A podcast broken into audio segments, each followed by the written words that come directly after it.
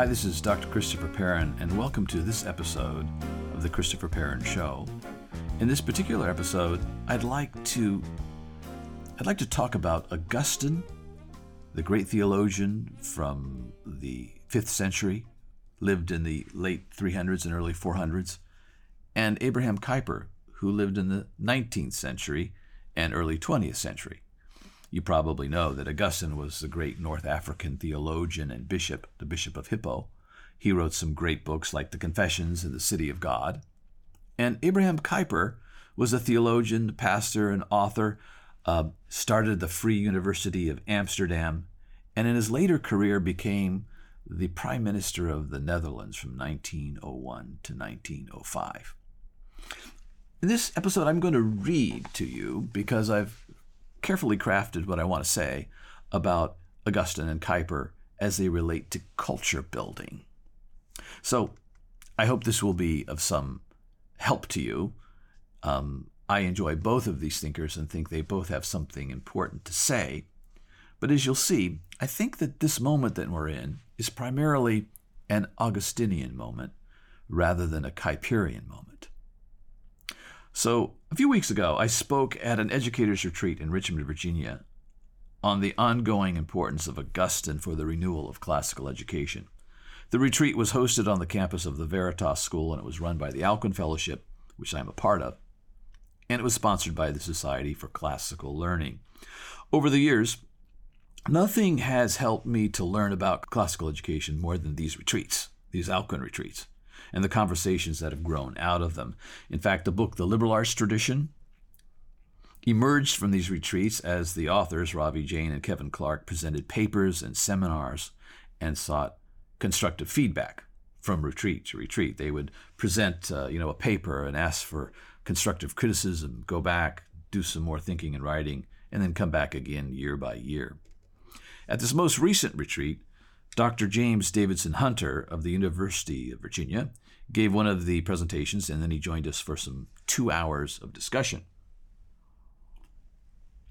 Hunter said something that I noted before he presented and then afterwards during our discussions. He said this that many think that this is a Kuyperian moment, but instead, really, it's an Augustinian moment. This caught my attention because my presentation, which he had not yet heard, made the same claim. There's a lot of good to say about Abraham Kuyper, who helped found a university, the Free University of Amsterdam, established many schools, and who was a thoughtful cultural and theological writer, and who was the Prime Minister of the Netherlands from 1901 to 1905, as I said.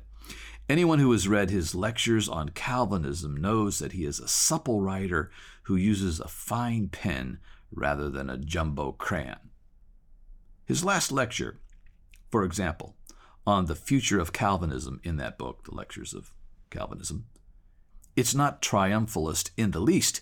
He notes various trends that argue for both the continued vibrancy and diminishment of Calvinism in the West.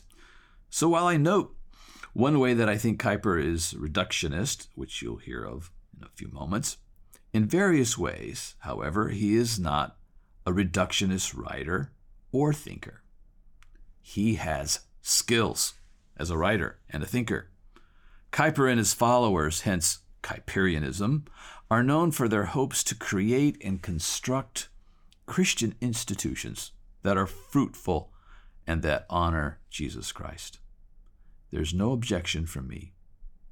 Kuyper also thought that Christians should be active in the public square, seeking to influence and bless through public institutions. Again, for me, no objection. Why then is this not a Kuyperian moment? In my view, it's because of the way he articulated the Christian secular antithesis. He did not think that it was wise or helpful for Christians to work with secularists or non Christians in the establishment and development of institutions. The distinction here can be subtle. Of course, Christians should love their neighbor. Christians should love their neighbors and work with them in all kinds of ways, from engaging in commerce, community activity, and even political activity. Kuyper thought it best for Christians to build their own institutions, however, without interference from those outside the Christian faith. Now, we should notice that the scriptures do speak clearly about the differences between Christians and non Christians. There are those passages about sheep and the goats, the kingdom of darkness and the kingdom of light, and the natural man who cannot understand the things of God. And the scriptures also make it clear that Christ is the only God and the only Lord, and that he is supreme over all. Thus, every thought should be taken captive to Christ. Kuyper's most famous statement is likely this one given in the inaugural university address at the University of Amsterdam. Quote, Oh, no single piece of our mental world is to be hermetically sealed off from the rest, and there is not a square inch in the whole domain of our human existence over which Christ, who is sovereign over all, does not cry, Mine. Close quote. So Christians should hold to some form of antithesis. Augustine did too, as one might suspect from the title of his large book on Christian political philosophy, history, and eschatology, called The City of God Against the Pagans, in the Latin Civitas Dei contra Paganos. Again, the scriptures do teach a spiritual antithesis. To cite just a few more examples. In the Old Testament, we read, And I shall put enmity between your seed and the seed of the serpent. Genesis. Come out and be separate and do not touch the unclean thing. From Leviticus. Choose this day whom you will serve. Joshua. And in the New Testament, we read, Those who are not for us are against us and that he has rescued us from the kingdom of darkness and brought us into the kingdom of his Son, whom he loves. Does this differentiation between Christians and non Christians, between what Augustine would call the city of God and the city of man, preclude various forms of collaborative work, service, and culture building between Christians and others? Augustine says no for the two cities will always be intermingled in varying degrees. Thus, while there is a spiritual division, there is room for some limited and meaningful earthly synthesis. So there can be antithesis and synthesis. He does limit the ways Christians collaborate in various institutions because he thinks that Christians will always be faithful to their Lord and his teaching and will not be able to compromise, resulting in many Christians, for example, in the Roman army and, the, and government service going to their deaths at various times during times of Roman persecution for refusing, say, to burn incense to Caesar as a god. So Christians can only go so far as they collaborate. There are lines which Christians cannot cross. But there can be various forms of collaboration. Do we note in Scripture uh, Christians or Israelites making common earthly cause with others? The answer is yes, we do on occasion. For example, Abraham made alliances with other kings for a common defense in Genesis 14, and Solomon even engaged the king of Tyre to help him build the temple, and it was a craftsman from Tyre named Huram who was the leading craftsman on the massive project of building a temple to Yahweh. 1 Kings 7. The New Testament assumes a practical earthly engagement from Jesus' comment to render unto Caesar what is Caesar's, Mark 12, and to Paul's injunctions as well, that Christians remain in whatever positions they find themselves, 1 Corinthians 7, to his teaching on submitting to the authority of the magistrate in Romans 13 the history of Christianity as well illustrates both a spiritual antithesis and a limited earthly synthesis, reminding that it takes wisdom to know when each doctrine applies. This relationship of antithesis and synthesis is much like uh, the reality that we encounter in other places that is complex and intermingled, whether it be the nature of light, that is apparently both waves and particles at the same time, though who knows how, or the mind body distinction, because apparently we are both spirit and flesh, we're both material and immaterial at the same time, though who knows how, or the dual natures of Christ, apparently he is both human and divine, though who knows how. Tertullian in North Africa in 280 or so thought that Athens had little to do with Jerusalem, and he exhorted Christians to separate from pagan culture. This is a kind of antithetical move. He's the one who asked the question, What does Jerusalem have to do with Athens? And he thought, Well, not too much. Now, Tertullian was writing at a time when pagan temple worship was still a real temptation for Christians. Augustine, another North African theologian, writing in 400 AD, thought that Plato was a near Christian, worth reading. And he even thinks that Plato would have been a Christian if he had been born after Christ. So he's he's pointing out that there's a kind of limited synthesis that's possible, certainly a synthesis with Christianity and Platonism. So while we have someone like Tertullian saying we should leave Plato behind, he's outside of the church, he doesn't really have that much to teach us. In fact, he can be dangerous to us. By the way, Plato might have agreed with at least Homer being dangerous, but uh, but but uh, Tertullian you know, didn't think that the Greeks, in other words, Athens, had much to offer and that they should just be left behind. Augustine did not agree with that 200 years later.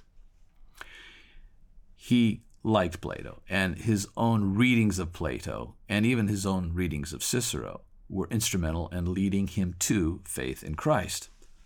Augustine seemed to understand in 400 AD that Christians would have to prudently determine when to be antithetical and when to be synthetical. We might ask, who knows how to do that? The answer is prudence or wisdom, discerning the times, much as we must discern our audience when we're delivering a speech. What is needed? What are the concerns? What are the dangers? Where are there overlapping ideas such that we could say to someone, You're not far from the kingdom of God, and much that you say is in agreement with what we ourselves teach? In my opinion, what we find in Augustine is more subtle than what we find in Abraham Kuyper for all of his strengths, and in one important respect, truer to the actual state of affairs. Augustine advocates for the creation and construction of cultural institutions for active engagement and service. But he also acknowledges that the city of God, meaning Christian people generally, and the city of man will always be intermingled, mixed, and interwoven. In other words, while Christians follow Christ in his banner, they will find themselves on committees and in neighborhoods, guilds, parades, businesses, governments, and yes, even in schools with those who are outside the church. Kuyper wanted a system that provided for tax supported Christian schools and tax supported non Christian schools of various kinds, a kind of two track body politic that unfortunately was appealed to many uh, in South African apartheid, but many also think it was a distortion of Kuyper's teaching in South Africa. In this moment of rising secularism in the United States, many are drawn to Kuyper. I am too, in several respects, insofar as he is Augustinian. I agree with Augustine and Kuyper that Christians should be building institutions. Following Augustine, this means creating schools, some that are Christians, Christian schools exclusively, but also some that are for Christians and non Christians together. This means strengthening existing institutions by serving in the military, government, business, and commerce. It means praying for the peace of the city even as we seek its good and its transformation. It means being willing to learn from modern day Platos. Who might they be? It means from learning from modern day Platos or non Christian writers and thinkers who are saying much that is true that harmonizes with Christian teaching. It also means rejecting false teaching from those who contradict that which we know to be true, good, and beautiful, and contrary to the revelation of Jesus Christ in the gospel. It means wisdom without being wishy washy, and prudence without being prude. So I think we must note the subtle but important difference between Augustine and Kuyper.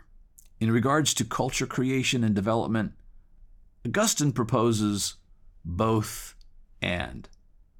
Kuyper rather proposes either or.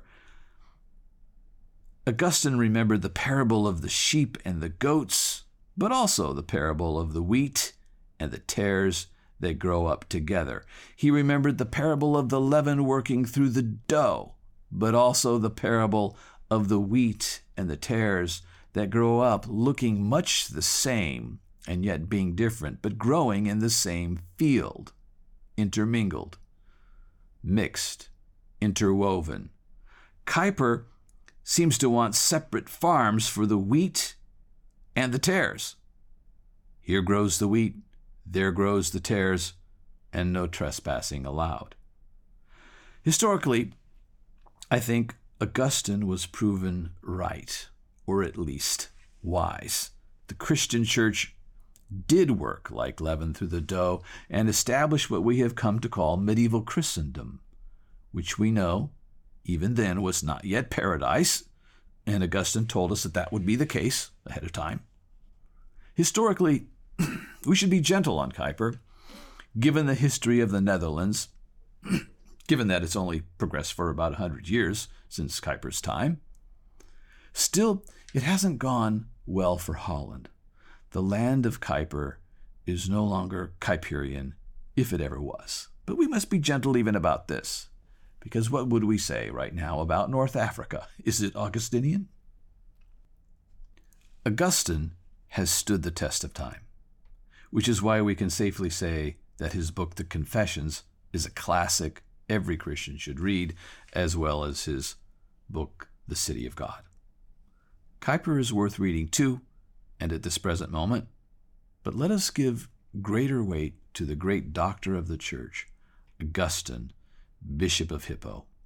His essential political philosophy and eschatology, which we might call realized and hopeful millennialism, were settled beliefs across the Christian faith until about the 1700s. If there is a classical Christian political philosophy, it's rooted in Augustine's City of God. Finally, for those of you who know Augustine and Kuyper well, well, I beg your patience and mercy as this brief presentation leaves much unsaid and has resorted, for brevity's sake, to much generalizing. In the future, I hope to say more about these two thinkers and give more examples as God gives me time and strength. Thanks for listening or watching.